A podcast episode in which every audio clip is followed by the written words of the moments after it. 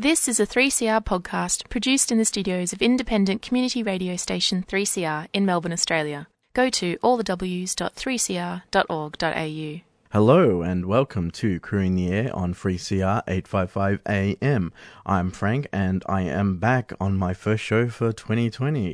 It has been a while. I miss all you lovely, lovely listeners. So today we've got something special prepared. Um, we've got an interview. Uh, me and Emily did this interview a few weeks ago with Wolfram from Queer Con- Content and Zines. Uh, they were fortunate. They, we were fortunate enough to get them while they were in Brisbane, because uh, uh, while they're in Melbourne. Excuse me, they're from Brisbane, I should say.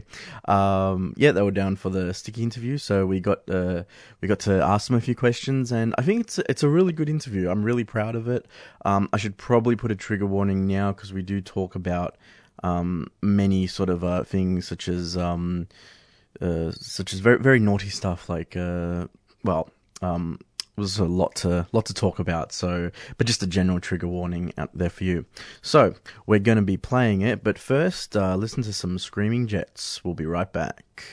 Hello, you're listening to Crewing the Air on FreeCR eight fifty-five A M. I'm Frank and I'm here with Emily, and we've got a special guest today. Emily, will you do the honours? So joining us today is Wolfram, who is probably most known for their queer content scene, but is uh, very active in a lot of queer publishing, it turns out, and many other fantastic projects. So we're very excited to have them joining us today. Hello. How you doing? I'm good. How you doing? Yeah, good, thank you. Um, yeah, Wolfram, how's it how's it going? Uh, how's uh, how's Melbourne been so far? I mean, Melbourne's been okay. Just um, okay. like I'm, I'll admit I'm not a big fan of coming down to Melbourne. Mm. Um, there are certain things that I love. There are th- certain things that I used to love about coming down to Melbourne that are gone now. Mm. Um, and you mm. have a lot of urban decay. Um, and that worries me. It doesn't make me feel good. I'm mm. used to the sunshine of Brisbane, yeah. But I will say the weather. Amazing. Being able to like find food wherever is really good. Mm. It's so good. I love it. Um, and I just, I, I guess I really like the diversity of people down here. Like mm. um, uh, where I live in Brisbane, you can get on the bus and hear twelve different languages, um, but you don't see it as much, I guess. Um, where people have different cultures and speak different languages, we're generally the same skin color. Mm. But when you come down here, so many different skin colors as well as cultures, and that's beautiful. Mm. We're a melting pot. Yeah. Yeah. Absolutely. So I'm glad that you mentioned that the weather's been good, because we've had some pretty atrocious days in here, so you've come at a pretty good time. Yeah, mm. I'm told it's been general Brisbane weather for a good week here. General Brisbane weather. You have it pretty good then, because we've had some forty-three mm. degree days, which oh, were just... no, that's what I mean. forty-three is normal. Oof. No, you can hear people audibly sizzling as they pass you on the pavement. I'm not a fan of that. No, it's not good. No. The heat you can feel. It yeah. touches you. Yeah. It's mm. very intimate, yes. So you're down here for Sticky. Uh-huh. Is that what's brought you to Melbourne? You sounded like you have some history with being here. When you yeah. spoke about you were sad to see some things have changed in urban decay, can you talk about anything in particular that you miss? Or? Yeah. Like, so the first time I ever came to Melbourne was to meet my longest pen pal mm. ever. And this is before... I mean, this was back in the time when internet communities were starting to become a thing. Mm-hmm. We're talking like real early noughties. Um, so I met them when I was sixteen, came on here when I was twenty-six. Yeah, wow. No, uh, there was a, a website called Mogenic dot com. Right. Yeah. It, uh, you had like x y dot com and then you had Mogenic dot com, and they were like the first real queer online communities, early noughties. Wow. Um, crashed in two thousand eight after Damn. several attacks, several cyber attacks. Oh. But, um, yeah, so we met there, uh, and we kept emailing over ten years. And eventually I, you know, we were like, why haven't we met? We need to meet. So I came down here, um, and I have a tradition every year of going to the first place that we ever ate, which is, uh, Shanghai City Dumplings. Yeah. I love it. Yeah. Uh, the prices haven't changed. The, the size hasn't changed. The people there, like, it's a family owned, uh, restaurant, mm-hmm. and nothing about it has changed really. And I love that because I, you know, I, I have a tradition of taking someone there, uh, every year. Introducing them. Yeah. Yeah. And just reliving the first time I met this person, my first time to Melbourne. Well, that place still stands. That holds up. It's yeah. in Tattersall's Lane, isn't it? It is, but yeah. literally everything around it has been renovated. Yeah, I think yeah. I think that's Melbourne as a whole, as you said, is just constantly um, evolving to deal with this population boom. So yeah, yeah. But um, people were friendlier back then as well. Uh, you really? didn't, yeah, well, because you didn't. One one thing that I've noticed is, uh, you know, this was this was, these were years before your your population boom. So um, jobs were hard to find, but they weren't impossible to find. Uh, accommodation was harder to find, but it wasn't impossible to find. You could still afford to live closer to the city where you can't now. Um, mm. And since then, you know, uh, a couple of years ago, you had your big thing with Flinders Street Station. You know, you had a lot of homeless people living around there. Uh, and I remember I, I went to a cafe three times during my trip, and there was a, a kid uh, just sitting in a fire exit. And I asked, hey, you cool? You need anything? He's like, oh, just a sandwich and a drink would be fine. So I went and got it. Turned out he was sixteen. He lived there in a fire exit. Mm. And that was that was the time I stopped liking Melbourne so much. Mm. Yeah. We have that in Brisbane, but we don't – like we have homeless shelters close to the city. Uh, we do provide healthcare um, for our city. We are starting to uh, utilize spaces – Um, that are that are used for like parking during the day, uh, and we're we're putting installing beds there uh, for nighttime, so homeless people have somewhere to sleep. We don't have the uh, the population of homeless that Melbourne has either, I guess. Um, so seeing that grow over the years because people just can't afford to live here, yeah, um, mm. has been one thing. I can't remember what year it was when we held the Olympic Games here. That was when I first noticed how big the issue was with homelessness and how little our government was dealing with the issue. Like, their solution was to just literally bus these people further yeah. out so there wasn't coverage of it. And install spikes everywhere. Yeah, pay lots of money to make areas less safe for people who are vulnerable and at risk. And there is so many areas that could be safely converted into housing, so um yeah yeah that's not the problem. It's definitely capitalism. Yeah the way your city has generally grown as well, it has really utilized uh, architectural points that uh move people. Mm-hmm. They move certain people to certain areas of the city as well. Yeah um we we have that a lot in Brisbane. Brisbane's really bad with it, but we are starting to change that. Uh, we are starting to tear up uh, spikes instead of laying more spikes down. Thank God. um I, I still don't want to praise Brisbane because we're still pretty bad, but also like sounds uh, like they're more progressive, like taking more steps in the right direction. Yeah, I, I think it's we're aware yeah. of how it's affecting people. Mm-hmm. Yeah. Cool. Cool. Um, yeah. So tell us about um, your publication, uh, Queer Content. Um, what that what that involves. Yeah. So I guess that's the other reason I don't like Melbourne much. Um, Queer Content started as a collaborative process, uh, collaborative zine. Uh, that I want to do with my housemates at the time. Uh, and that's why, number one, uh, We Think We're Funny is a collection of quotes and photos. Um, and it's stopping that really quickly because they moved to Melbourne, uh, along with so many people. oh, Just yeah. So many people moved to Melbourne. Mm-hmm. Um, so you're moving here then? Oh, gosh, no. No. Come on. I was thinking of moving to Newcastle. You know, there are more artists oh, per capita in Newcastle than any mm. other city in Australia. So some more serial killers per capita, but that's fine. Oh, I can live with that.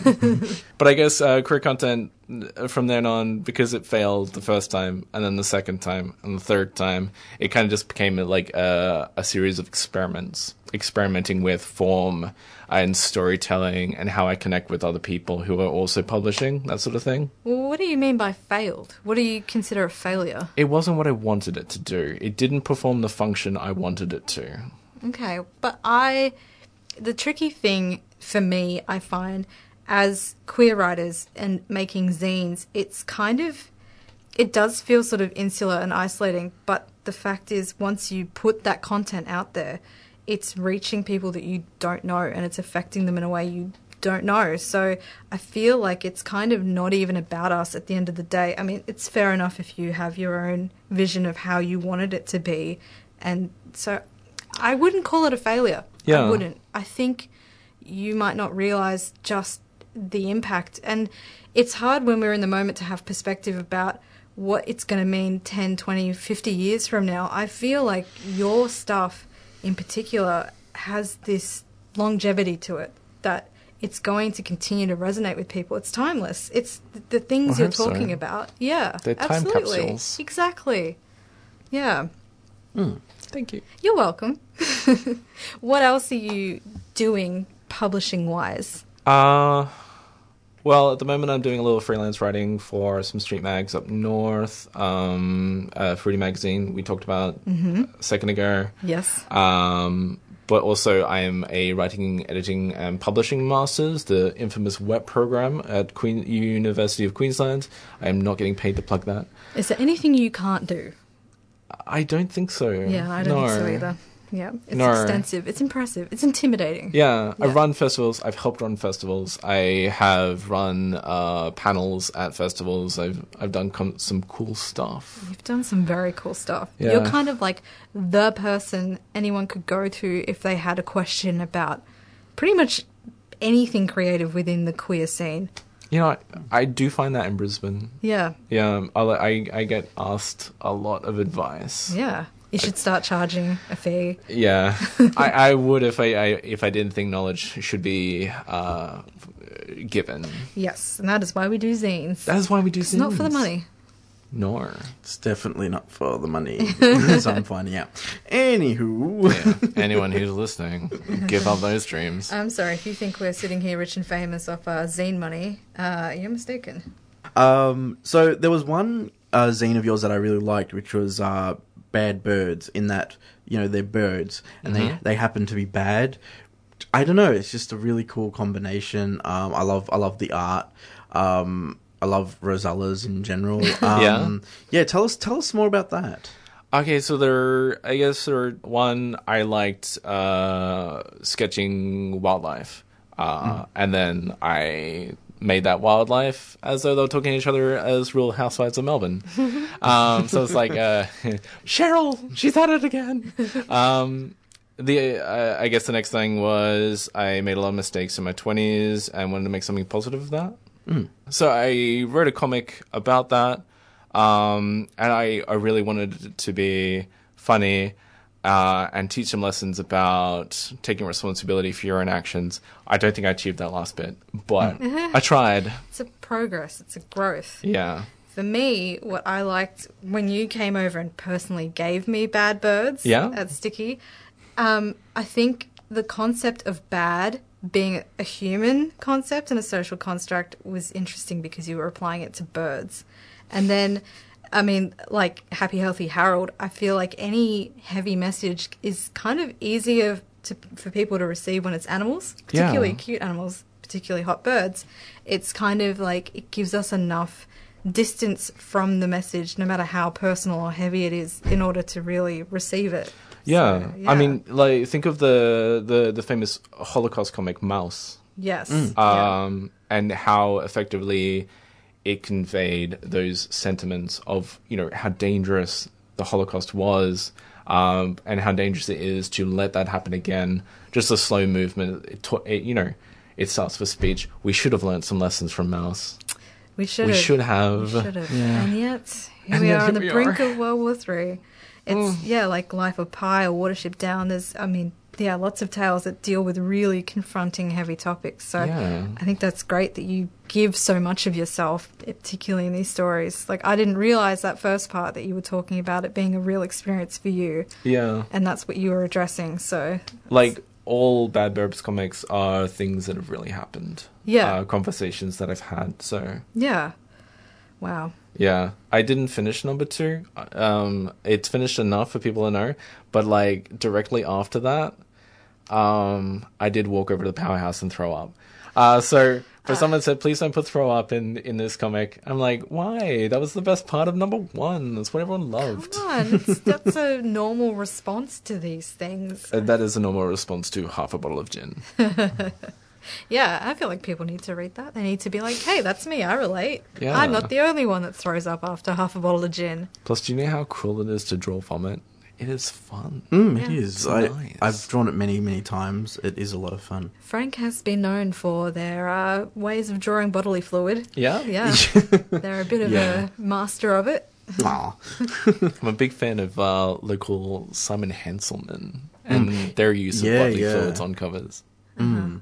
Yeah, yeah. They're um, they're, they're another person that does the whole like animals like surrounding really heavy, like in especially in Simon's case, really really heavy stuff. Mm. Um, yeah, yeah. Really, really, really like really like um, really like his stuff. Yeah. So mm. while while we're pitching things as well, like uh, Bad Burbs is is fifty-fifty inspired by a Canadian comic called Clementine. Um, yeah. About the opossum, opossum and a raccoon. Um. Uh, and a lot of people stopped following it after a while, but, um, you know, she's having issues and she's wondering why she's having issues. And it's because she is a he. And mm. so she makes her the process of transitioning. transitioning. Yeah. Yeah. I think, um, I think I've heard of it. Yeah, it sounds familiar. I'm, oh, it's fantastic. She's a brilliant artist. Sorry. That's okay. I'm just really excited to see where, like, what's going to happen, like, particularly within Australia, as a queer community having to deal with, like, the plebiscite and now having rights to marry who we want. I just feel like there's still going to be all these zines that are going to come out post, before, during, after. It's just a time to be a zine maker, to be a queer zine maker. There's yeah. so much to say. Yeah. It's amazing. Yeah, we feel like we've done all of these things. Um, and I, I, I can't speak for Melbourne. I don't know what it's like down here. But in Brisbane, we've actually... It's a very important time right now to start telling stories again. Yeah. We've seen uh, a, a huge increase in self-harm and suicide, but also murder, mm-hmm. violence, yeah. mm. uh, bashings, those yeah. sort of things, substance abuse, homelessness. Those things are increasing since marriage equality. I think that's because, you know, I, I have the real feeling that conservatives are punishing us for marriage equality. Yeah, yeah. I it just the way all of it was handled is just so inhumane, and the fact that we were made to sort of have a popularity contest about whether or not we deserved this. Yeah. And the fact that we did get a yes and it was a majority yes, it still doesn't mean that the people who were saying no, or the fact that we had to submit ourselves to that trial, there was no debriefing, there was no steps taken afterwards. It, it, so understandably, people feel vulnerable and feel hurt. And if we look at statistics of how many trans people are murdered, yeah, it's just, it, it's there's a long way to go. It's got to stop. And I guess I want to impress on, on your listeners uh, why it's important to tell your stories, uh, listener. Why it's important to tell your story, listener. Um, you know, I lost two friends to suicide over over Christmas, uh, just after Christmas, and I fell oh, into, wow. God. fell back into alcoholism, and I'm really, yeah. really starting to come out now, um, which is why I've, you know, I haven't finished the zine for Sticky, yeah, but I'm down yeah. here anyway because it's just what I need. Mm. Um But, you know, I, I can either let that get to me, or I can keep on chugging for their benefit. Like, they're not, they can't Excellent. Find any more. Exactly. You got to tell mm. your story, listener, because uh, if you don't thrive in your survival, you're just going to die. And, and we don't want that. And we have to be careful about the way we're telling our stories to ourselves as well, and the yeah. way we're telling other people that. It, we have a real power in that we are still here, and that we have lost people, and... I feel yeah. like what gives our life purpose or meaning is our ability to allow others' lives to become easier. Yeah. From us mm. telling our stories, it's it's us sort of not pass, passing the baton, but s- allowing people to connect to us and realize that they're not alone, they're not yeah. isolated. Like we have all, no man's an island. All of us have experienced something to one form or another. Yeah. Yeah. I guess. Uh, another thing is I, I really want uh, queer people to start uh, learning about their history again. Yeah. yeah. Learning about our traditions that have stopped being traditions. Um, Spirit Day, Wear It Purple Day, these are important for our community. Uh, we wear purple. Purple is the color of spirit, and we wear that on Spirit Day to recognize the people who we have lost to suicide, to self-harm, to murder, to bashings, those sort of things, to Tragic. Violence. Yeah, sure. So that... Th- we carry their story with us. They are not forgotten to history. Yeah, and I feel like there has been a little bit of loss of knowledge and history, and I feel like there's a risk then of things repeating, of people having to go through the same trials and tribulations again because they don't realise that it's happened before and yeah. there's people that have experienced it. So yeah. I don't know how it is down here, but in Brisbane we're seeing, you know, uh, particularly uh, gay white men are returning to clubs, you know, where we really haven't addressed the kind of violences that we were trying to escape there, uh, you know, like sexual assault, that sort of thing, substance abuse. Um, but, you know, we're not finding them in queer spaces anymore. And, you know, on, on one hand, they are going in those spaces because they feel that's where they're going to be most comfortable. But also, you know, when we're in queer spaces, they are treated like the oppressor in this space. And I, I, I want to find, I want to negotiate a space where we don't let them fall back into that old habit of only existing in gay bars. Mm-hmm. Mm. Yeah. Yeah. I feel like it's kind of up to us to negotiate that space, which is a little bit daunting when you think about nobody else is going to give it to you. Nobody else is necessarily going to assign you this area. You no. kind of... And it, it takes certain kinds of people who feel confident enough to say, hey, this is what we need. You're included, you're invited. Yeah. I think that's important of using the queer label as well. Mm. When I say I'm yeah. queer, yeah. everyone always just assumes I'm just some cis white gay. Uh, but I'm, you know, uh, only would... two of these things, I guess. But um, There's there's so much more to it, and it used to be yeah. a slur, but I think it's quite empowering to say mm. it because then, I mean, people can question, well, how, where do you fall under the umbrella? But you don't need to necessarily have to justify it. It's like, it's enough that I am telling you this is how I identify, your choice to accept it or not. Yeah. And, like, if you say you're queer, I say I'm queer. Frank says... They're queer. They're queer. Um, you know, we're we're very different people. Mm, that yeah. means a lot of different things to different people like us. A, yeah, absolutely. It's a great umbrella. Mm. Oh, I love it. Mm. Um, so I guess I also wanted to ask about um, your sort of philosophy around publishing zines. Like for me, I really like the sort of the D I Y sort of element of it. Um, yeah, like what what how do um what what sort of got you into zines? I should, should probably mm. say. So we're talking scholarly. We agreed on scholarly. Mm-hmm. Okay, so um, you know from general background, you know how do queer people Uh, connect with each other and tell each other stories, carry their history? How do they have conversations, big conversations about queerness? Um, you know, we have the internet, but so much gets lost on the internet mm. with all your algorithms directing people to where they think they should be going, you know, bypassing a little ad on the way. Um, but with zines, you know, we're taking control of, one, how we are telling those stories, and two, how people are receiving those stories in ways that um, we would not be able to if we're going through mainstream publishing or if yeah. we were just doing it on the internet. Um, you know, there's also the face value of zines as well. You know, a lot of people do sell zines in a shop, but mostly when people are interacting with zines, they're interacting with the zinester as well. Yeah. So they have a face to this story. This story is a person. It's not just a story. I'm not just reading some buzz article. Um, so that's my philosophy, I guess. Uh, zines really are how minorities carry their history, have those important conversations with each other about mm. things, um, and connect with each other as human beings. Mm. Yeah, it's it's interesting. You sort of mentioned sort of the the... the face of the artist, you know, because I come from sort of comics, and I think a lot of people think comics and zines are like interchangeable, and that's not always the case. Yeah. And yeah, it's completely integral to, to, because you've really got to put yourself in the art because it needs to be honest. And if it's not honest, I mean, why are you making it? Do you know what I mean? Yeah. Yeah. I think separating the artist from the art is um, was true in a traditional sense, but we're moving away where people are taking control of how things mm. are being published and what's being published and actually doing the publishing themselves. Uh, and in that respect, to be an indie publisher, you need to have a face. It's not you can't separate. Oh, yeah, yeah. You can't separate them. No, no absolutely. You, yeah. They need to be the same. Um, at the same time, you have to remember that people in indie publishing are human beings as well. We're mm. not like famous musicians. We're not celebrities. Yeah, oh, yeah, that's true too. When we stand on a stage or when we're on a screen, we are a brand. Mm. We aren't a brand. We are, you know, we are people as well. Mm, absolutely. Yeah. yeah.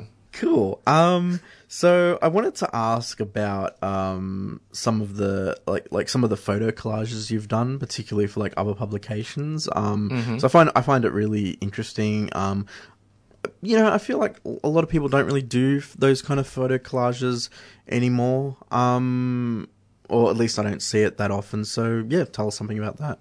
Yeah. So I guess it started as an experiment with the media around me.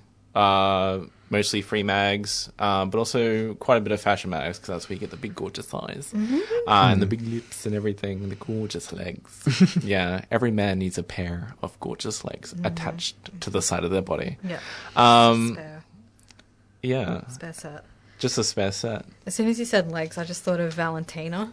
Yeah? Yeah. You know, the drag queen? Yeah. Yeah, that's just, that's legs to me. Legs for days. Legs for days. Or Naomi. Mm. Yeah. Hmm. Um, so I guess, uh, you know, l- learning a lot of things about media, how it, how it operates, how it produces. Did you know that almost a third of all fashion models that you see in fashion magazines never existed as real people? Hmm. Yeah. Um, and the closer you look at most of those, um, uh, particularly the, the female fashion models in fashion magazines, uh, you realize how far they've been stretched beyond human recognition. Yeah, yeah. Um, and it's weird that you look at it from a general, you know, you just look at it and you're like, oh, that's a person. And then you look at it while you're cutting up and you're like, the fuck is going on? What have they done to her ears? I love um, seeing, like, really bad retouch jobs. Like, what happened with the Kardashian family? Was it Kendall? I think... With, for the Calvin Klein campaign, yeah. And she's plastered on all the trams. She's got, like, a really elongated arm, like, mm-hmm. unnaturally so, and it's made it through. I so saw it, that. Yeah, so I don't think it's still on trams, but you can certainly look it up online. It's just, it's grotesque. It's great. It's yeah. almost like Alienoid. It's like a parody of what aliens think humans would like. Yeah. Yeah. And the only... Uh... You know, other people like them. They're like, oh, that's cool. Uh, but, like, the only time I've ever had, like, a, like, super, like, in-depth, like, reaction is actually um, I had been cutting out, like, thousands of eyes. Thousands of eyes, because that's what you do on a weekend, right? Sure. The eyes and the lips, I collected them for a project I was doing. Uh, and I had all, like, the cuttings out, because, like, what I usually do is I qu- cut a square, because it's just, uh, like, the face as a square. Okay, and Buffalo it's just Bill. Easy. Yeah, yeah. It rubs the lotion on the skin. But I saw the pile there. I was like, oh, and I just rearranged them so that like, I was bored, and then I was like, oh, I like that. So I took a photo, I put it on Instagram, and everyone was like, how can you do that to women? I'm like, oh, yeah, you, have you not seen anything I've been doing? Come on.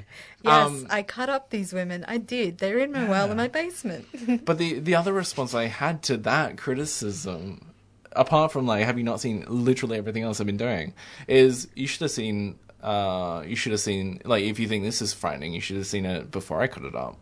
Mm, um, yeah, be- yeah. Because most of them never existed as real people, and the real people that there were there were just, like, twisted beyond humanity, and it was like, you should be afraid and angered by that.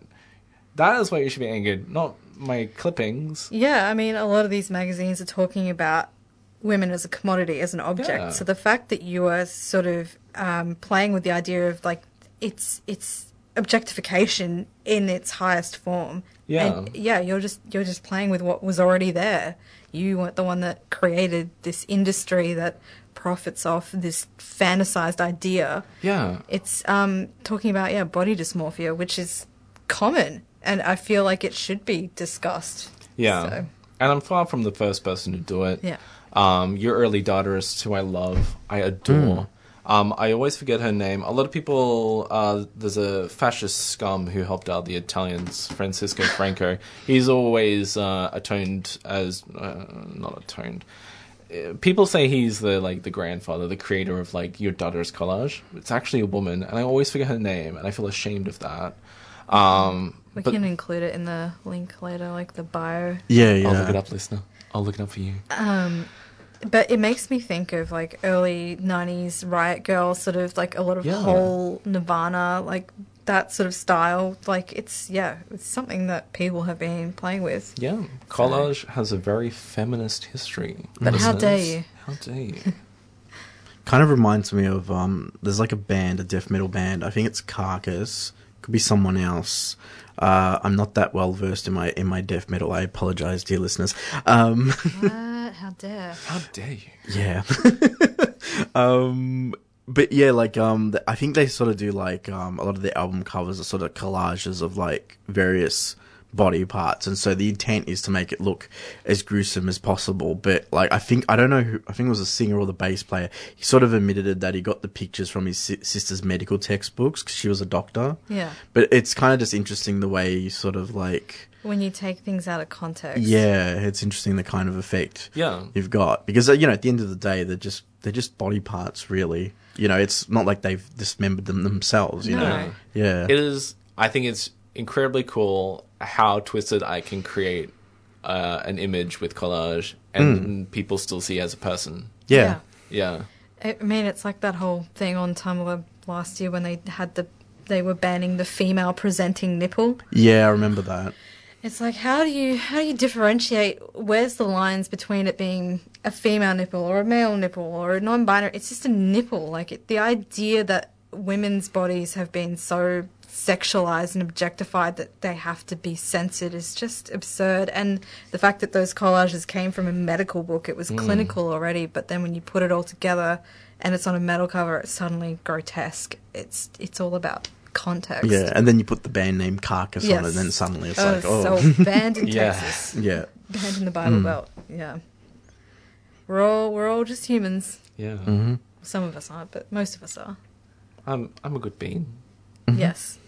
That's what I've heard about you. Yeah. I'm an icky bean. I'll do. That's the reviews are in. Yeah. ten out of ten ten out of ten Yelp reviews. Hum. So what's next for Wolfram? Um, what, what do you co- want to conquer in twenty twenty that you feel you haven't yet? Um, really breaking out into the publishing industry, I guess. Like getting a job. What's um, that? I know, what is employment? I miss employment. Uh, if anyone's listening, I'm looking for a job in Brisbane. They're very qualified. So I guess I want to break out into the publishing industry more. Um, I always wanted to uh, work in publishing, as publishing other people's books. It's really where my strengths lie. Uh, networking, identifying trends in the market, identifying where books can be placed in the market, um, people skills, those, those are my strengths. It's what I'm good at, it's what I enjoy. Um, I guess... realizing the effect that publishing a book will have on my success in that field uh, has encouraged me to publish a book this year. I've got three that are pretty much done. Uh, so this m- might be the year that I publish a book. Would you consider opening a publishing house of your own? Uh, yeah, maybe one day, but um, I really want to like get a good feel. Yeah. Yeah, of, of how it, you know, professionals do it first.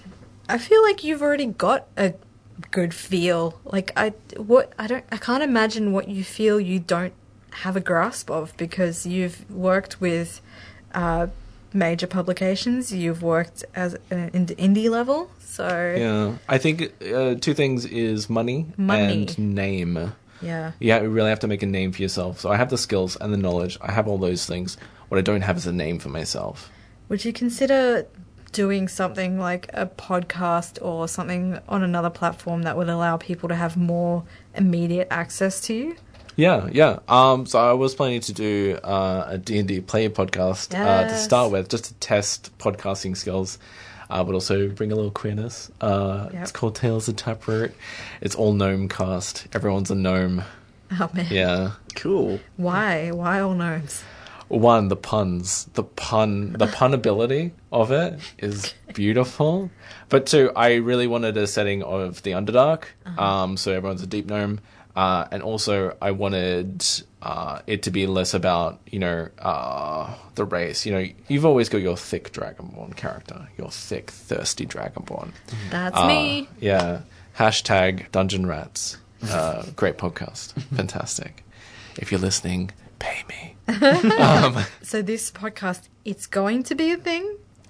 I have the group together. We just have to meet ah, and record. Okay, so we have to stay posted for eventual dates about yep. release. Yeah, it could be this year. It could be next year. Can yeah. you believe we're already in February? Oh no, I can't. Yeah. I can't. Mm. I can't even... How's those resolutions going, huh? I did not make... I do not make resolutions. Uh, on principle, or...? Uh, on principle and knowing myself. I make a point to know myself. Yes. I don't celebrate birthdays or Christmas or anything like that. I celebrate days, and I celebrate uh, spending time with people. Yeah. Mm. That's what brings me joy. I celebrate yeah. things that bring me joy. I don't like celebrating just because everyone else is celebrating. I don't know. It's very un-Leo of you, but yeah. I suppose making every day a celebration makes sense. Yeah. Like, I don't want to sound like dark and dingy, like, ew, everyone else is doing it, so I don't want to. It's just like, I don't, I don't, I don't feel comfortable. comfortable performing simply because everyone else is. Sure, there's a pressure too. There's no yeah. expectation. Yeah. Plus, growing up poor, like, um, you know, I, I grew up in a foster home, um, and then a little bit of time with my mum. And, like, you know, my mum was poor, and she'd always try to overcompensate by buying us a lot of presents.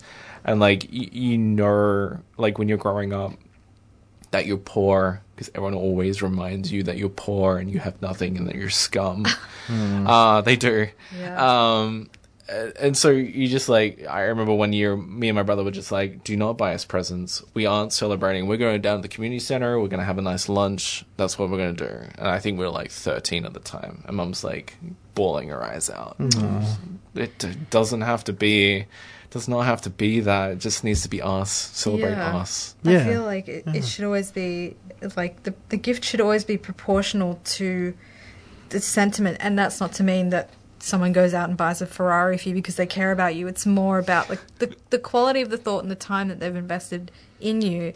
Like, yeah, I know that I get a feeling of like not it's it's almost like repulsion when someone has spent a huge amount of money and they give you this thing and there's this grand expectation that you yeah. have to have this reaction, and it's you like, have to like it. Yeah, it's like, oh no, no, no, no, no. Like yeah, I, I can't use that. Do you know how many meals that was? Like th- more practical. Like my mind always thinks in terms of like what this could have equated to. Yeah, yeah. You know when someone buys you like a Kmart mug for Christmas, you're just like, thanks, thanks. Yeah. Um, I I'll... just think about how many times I hated getting socks as kids, and now yeah. like I'm an adult, I'm like, socks, give me socks, yes, make them thick socks, yes, thick cotton socks. socks you I need me. Some undies without holes, please. Yes, oh my goodness, underwear and socks. It's the new adult present. Oh, but that's another thing as a creative is that like we learn to be so resourceful. Like mm. we can pretty much make anything that we wish existed or that we wanted. Yeah. yeah. Like you're telling me I have all these skills and I can do all these things. You can. You can too. Frank yeah. can. Yeah. Mm. Anyone who's listening can if they just got off their butt. Yeah, there's no you excuse. You can do anything. Exactly. Mm. Do it. Do it. Do it today. You can do it. Put your back into it. It's a toucan, not a two can't. Exactly. Nice contribution. Thanks, thank, Rick. Thank you. Thank Brought you. It back to a more peachy. I was about to launch off. Yeah. Cute. So, yeah, tell us about the Read Me Queerzine Library. I'm very intrigued about that and what it entails. Okay, so the Read Me Queerzine Library is a long story. Basically, uh, you know, when I was growing up younger... You know, I figured it all out when I was fourteen. I knew everything when I was fourteen. Who doesn't when you're fourteen? Yeah, I know. Uh, Solemnity is really set in hard since then. Um, but, uh, you know, being a thirsty gay, I wanted stories. Uh, and if I weren't, uh, if I wasn't finding them in mainstream, I was going anywhere, anywhere. And I guess the internet didn't have all your algorithms and everything, so it was easy to find things. Uh, in the early noughties. Uh, so you found all these, um, I got really attached to, uh, San Francisco, uh, comic scene. Mm-hmm. Um, people like Rob Curry, Bill Roundy, mm-hmm. um, Alison Bechdel, obviously, oh. uh, before Fun Home came out. Um, those sort of people. Tim Fish. Tim Fish was the first, um, of that group whose comic made it into my hands. Um, I picked it up at a place called Daily Planet Comics in Brisbane. Yeah. Uh, I met this beautiful man who told me all about it. Uh, we're still good friends. Uh, don't tell them I said that. Um, and yeah, so suddenly I was like, these things are existing. These things happen. Uh, they're out there if I looked for them. Mm. Uh, so I started going to like conventions and things. Um, back then, Supernova was really cheap for your indie artists. Um, so I uh, found a lot of... Yeah, I know. Everything's different now. Yeah. Everything's changed. Um, so discovering some uh, artists there. Not a lot of queer artists, but a lot of, um, you know, yaoi was really popular back then. Oh, my God. Yeah. So you had a lot of doujinshi and that a lot was of... so rampant. Oh, amazing. So rampant. And some of it was awful. Yeah. But then you had, like, your punky people who were really into yaoi, and they were making, like, gross punk yaoi, uh, yeah. which was actually healthier than mainstream yaoi. It was very nice. Um, so I guess Noble Rot uh, was my favorite zine from that time. That was an anthology of stories and few comics. They made uh, Cabin Boys, uh, a four-part comic. Uh, we recently reconnected uh, with oh, the artist. It's really okay. cool. Um, mm. But I guess my first one was uh, uh, Bajko Olisli. Uh, and I ended up, eventually, one day, um, displaying my, my Bad Burbs art alongside their art. Oh, uh, that's at cool. Melt Festival. Yeah. Yeah.